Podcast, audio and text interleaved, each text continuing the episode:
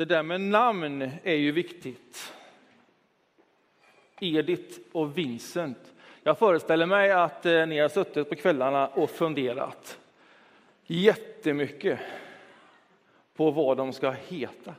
Man laddar det med så mycket innehåll och så mycket vilja och det är så viktigt vad de heter.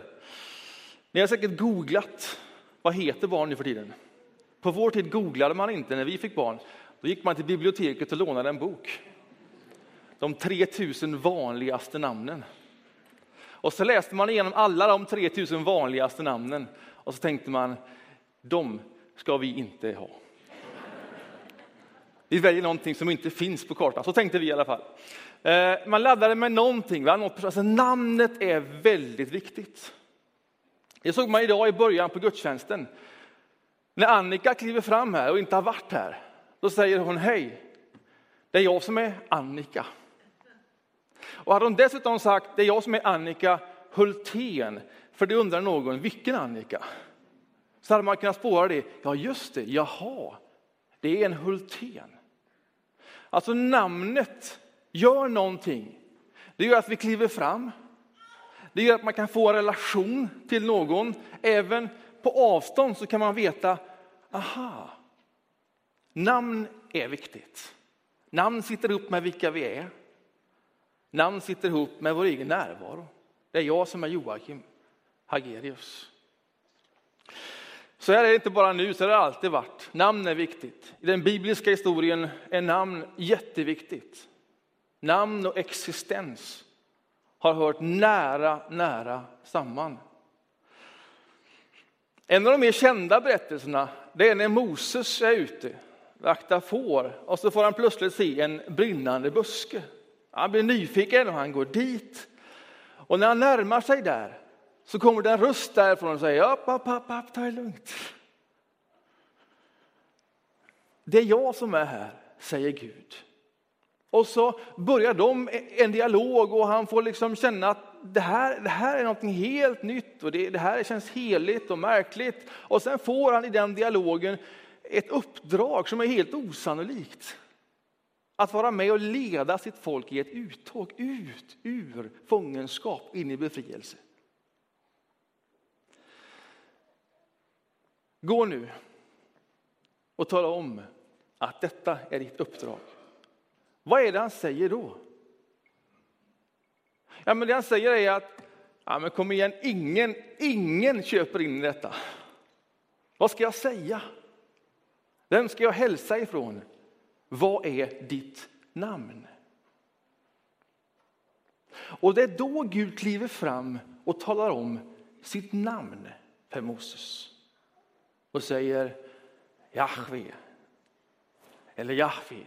Det finns ingen som fortfarande vet hur det ska uttalas riktigt. Men det betyder jag är. Eller jag är den jag är. Jag är så mycket man kan vara någonting. Jag är. Det är allt. Hälsa från jag är. Och I den bibliska historien så hör namnet och närvaron intimt samman.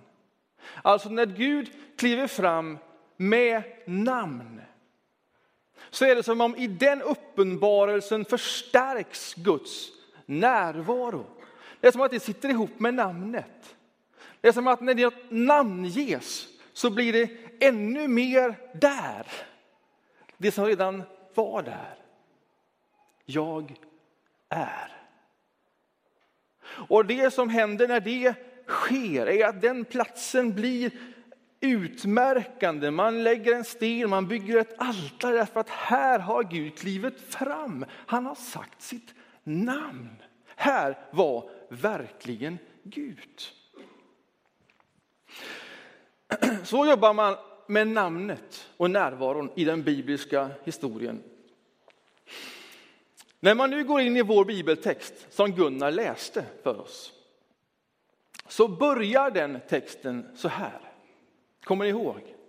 Jag är livets bröd. Den som skriver den här texten är Johannes, lärjungen Johannes. Det är vad man kan tro. Han skriver det förmodligen när han var gammal och hade hunnit reflektera över det de varit med om. Och när han skriver det med många års säga, uppehåll så blir också hans evangelium ett reflektion om just evangeliet. Väl komponerat, bitvis teologiserat. Han mättar det med innehåll. Och detta uttrycket som återkommer kanske tiotalet gånger eller någonstans lite färre, beror på hur man räknar. Jag är, är en rak anspelning, kommer direkt ifrån när Gud kliver fram från Moses och säger jag är. Det är ingen slump att det återkommer och att det återkommer i Johannesevangeliet kraftfullt. Det är som när Gud kliver fram i Jesus Kristus, också där med namn, så är det som att då händer någonting. När, när man ska hämta Jesus, när vakterna hämtar honom precis före påsken, när man övergav honom. Och man frågar vem är det som är Jesus här? Och så säger han, det är jag. Så står det hur vakterna vek undan och föll till marken. Vad var det som hände? Han talade om vem han var. Det är jag, eller jag är. När Gud ger sitt namn så finns det en närvaro kopplat till det. Jag är livets bröd. Det är dagens text. Vad betyder detta? Det här finns ju i ett sammanhang. Det har ju hänt någonting innan vi kommer till det statementet. Och helt kort det som har hänt. Det är att många tusen människor var samlade för att äta eller för att lyssna till Jesus och sen blev de hungriga och så hade de ingenting att äta eller bara väldigt, väldigt lite. Och så säger Jesus, vi använder det. Han välsignar det och sen blir det bröd och fisk till alla. Och det räcker och blir över. Ett osannolikt under. Och folket förvånas, förundras över just detta undret, men detta är ju inte klokt. Och så säger Jesus, om ni visste vem det är som ni nu liksom möter här och som gör detta, då skulle ni be mig om ett annat bröd som gör att ni inte hungrar igen, törstar igen. Och så säger de, ge oss det brödet, ge oss det. Och så säger han, ja, det är jag. Jag är livets bröd. Alltså Gud har gett er bröd tidigare i historien. Ni vet när Moses tog ut er i uttåget, när ni var på väg, när han skulle leda er och ni inte hade någonting. Då kom det bröd från himlen, manna som man kunde göra bröd av. Då kom det där. Gud förser. Han låter det komma från himlen. Ni har varit med om det här förut. Det är på ett sätt inget konstigt. Ni känner er historia. Det finns en skillnad nu bara. Det är att när man åt detta brödet så blev man mättad där och då. Gud försedde och Gud ledde, men man dog likväl. Med detta brödet Alltså det brödet som är jag, som på samma sätt som mannat kommer ifrån himlen, men när man äter det brödet så finns det en bestående skillnad och det är att när man äter det brödet så blir man mätt inte bara nu utan för evig tid. Man lever och man dör aldrig. Det är ett sånt bröd. Och vet ni vad? Det är jag som är det brödet. Jag är livets bröd. Vad handlar detta om? Det är ju tokigt uttalanden. Hur ska man förstå detta? Ska man förstå det symboliskt? Ska man förstå det bokstavligt? Ska man förstå det andligt? Alltså hur ska man förstå detta att han är livets bröd. Vad är det för uttalande? Ja, men helt klart är ju att hans uttalande och beskrivning om han som livets bröd och när man äter det, då ska man aldrig någonsin dö. Det är ju en anspelning naturligtvis på det som ska komma, det vill säga påsken. Att han ska dö och att han ska uppstå. Det handlar om hans kropp, det handlar om hans blod. Alltså det är helt klart att det är det det handlar om. Han säger till och med så här, att han ska ge sitt bröd, sitt kött, för att världen ska leva. Ja, det är en tydlig anspelning på det som ska komma, naturligtvis. Och mer än så, hans ordval gör att man måste tolka det så att vi ska äta hans kött och dricka hans blod. Alltså det är väldigt tydligt i efterhand att detta handlar om försoningen, en riktig död och en uppståndelse. Och allt det som den för med sig av liv. Den stora frågan är inte det. Den stora frågan i texten, tror jag då och tror jag nu, är inte det, utan hur detta blir mitt. Hur jag kommer åt livets bröd. Hur det blir en del av mig, som det står där.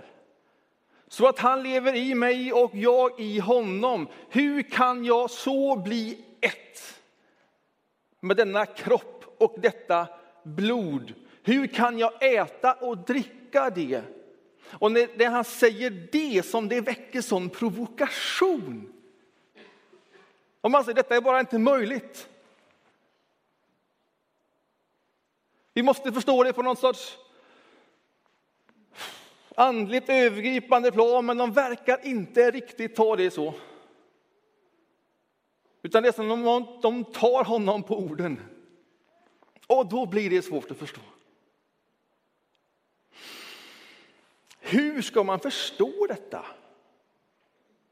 Alltså orden som han använder, som Johannes låter honom använda i den här texten. Samma ord som Paulus senare använder när han beskriver samma händelse. Det är ord som är svåra att förstå symboliskt eller andligt. Det är ord som verkligen bokstavligen betyder att äta, att tugga, att mumsa i sig. Den som mumsar i sig. Känn på det. Mitt kött är verklig föda och mitt blod är verklig dryck. Hur i hela världen ska man läsa detta? Om man då har som jobb att, att predika och lägga ut en text, hur gör man då? Om man läser texten flera gånger, om det är någonting i texten som inte är helt uppenbart eller någonting som krockar med min förförståelse, ja då går man till kommentarverk. Jag skulle nog kunna ta mig hjälpligt igenom texten på grekiska, men det är inte så enkelt att själv skapa en förståelse. Det är ett ganska komplicerat system om man inte dagligt lever med detta. Så man går till kommentarverk, professorer, som har ägnat liv åt att lägga ut och förstå bibeltexterna. Och de skriver böcker vers för vers, ord för ord, ord för ord, hur man ska förstå kött och blod.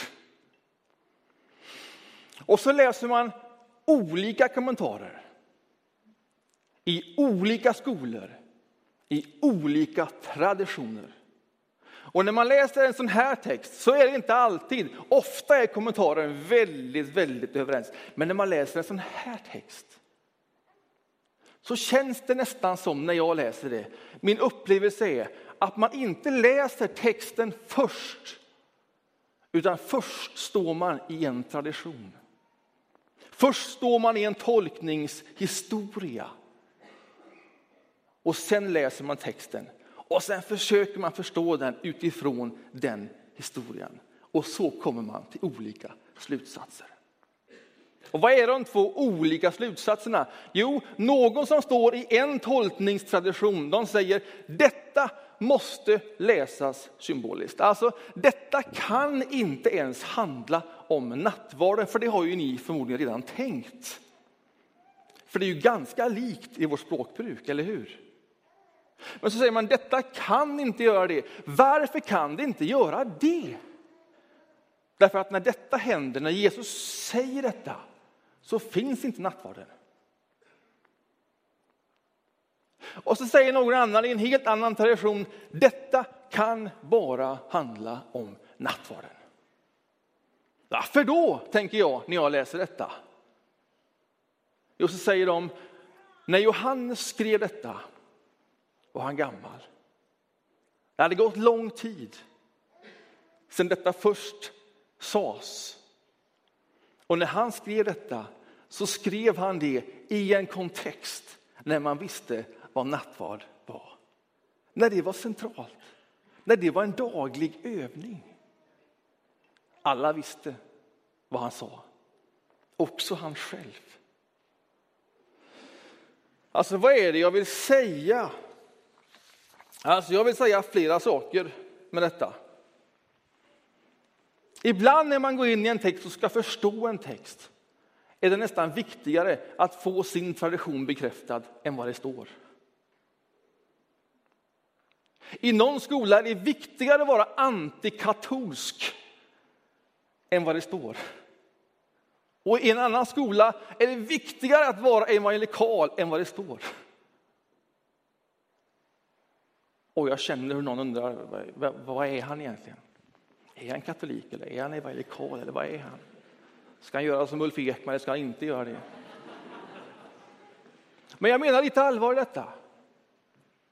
Därför att vi är så stöpta i en tradition att när vi går in i en text så är det väldigt svårt att gå in i en text att gå in i en text utan att ha med sig starka teologiska tolkande glasögon. Det är bara som det är. Sen kan de vara bra eller dåliga, men det är en tolkning man går in i. Och vår utmaning hela tiden är att gå in i en text. Vad står det i Guds ord? åtminstone försöka börja där och sen spegla det mot olika sorters förståelse. Och vad står det egentligen här? Alltså när jag förstår detta och läser om detta så känns det som att det är svårt att inte läsa som att detta handlar om nattvarden. Jättesvårt var jag.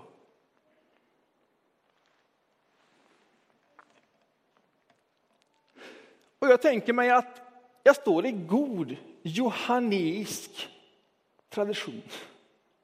Det vill säga han som har skrivit den ursprungliga teologen. För det verkar som om för honom är det viktigt just att Gud verkar. Inte bara symboliskt, utan genom handlingar och genom materia. För han börjar hela sitt evangelium och säger begynnelsen var ordet. Ordet fanns hos Gud, ordet var god. Allt som har blivit till har blivit till genom detta ordet. Guds ord. Men sen kommer det stora genombrottet. Och det är när Guds ord, när ordet blir människa och tar sin boning ibland oss. När ordet blir kött. Och vad är poängen med det? Jo, så står det ordagrant. Och när ordet blev människa, när ordet blev kött, kropp, då såg vi hans härlighet. Gud gör det möjligt för oss att se, att ta emot, att förstå. Detta är ju Guds gåva och Guds nåd. Han talar på vårt språk.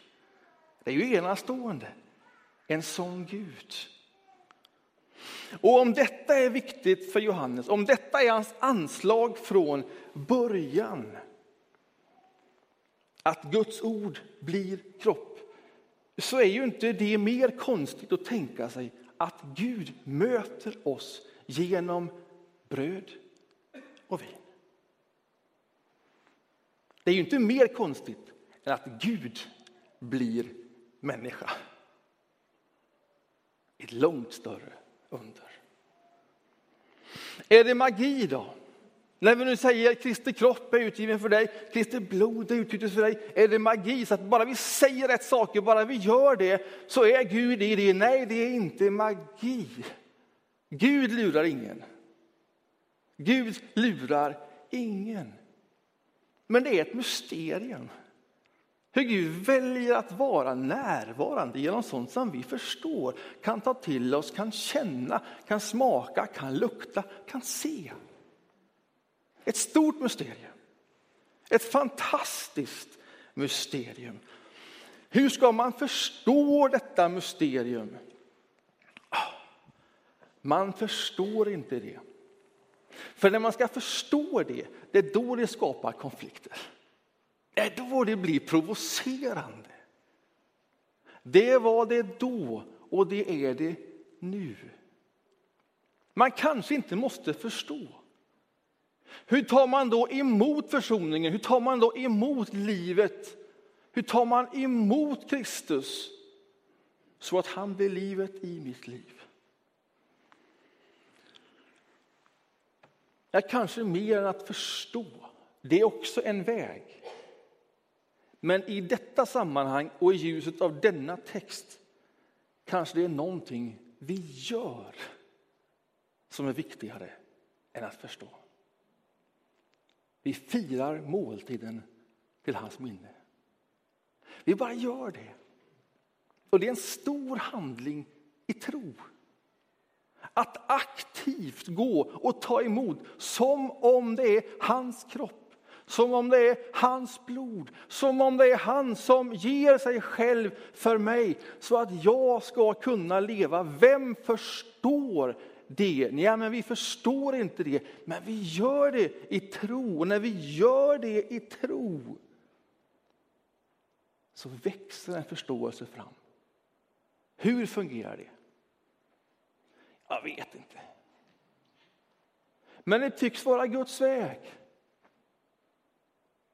Det är som om han vet, det här är vårt språk. Vi tar bröd, vi tar vin, vi tar vatten när vi döper. Vi tar någonting som känns, som luktar, som vi förstår. Och så verkar vi igenom det till liv. Ja, mer än så till evigt liv.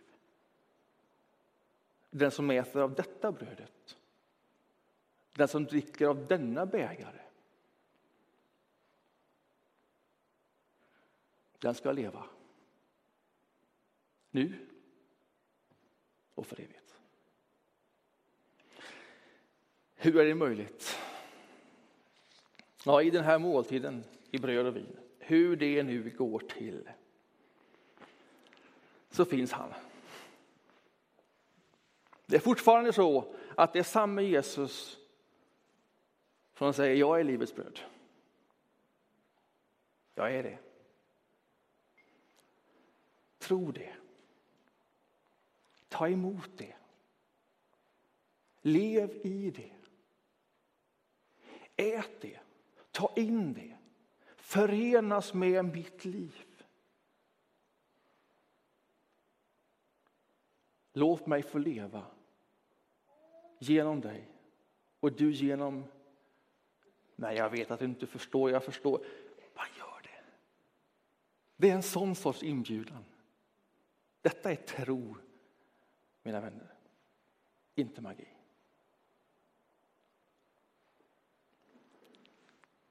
Nu ska vi få lyssna till musik. Och när vi lyssnar till den så eh, Låt bara Jesu ord få sjunka ner och vara det som laddar en måltid och en rörelse i rummet. Jag är livets bröd.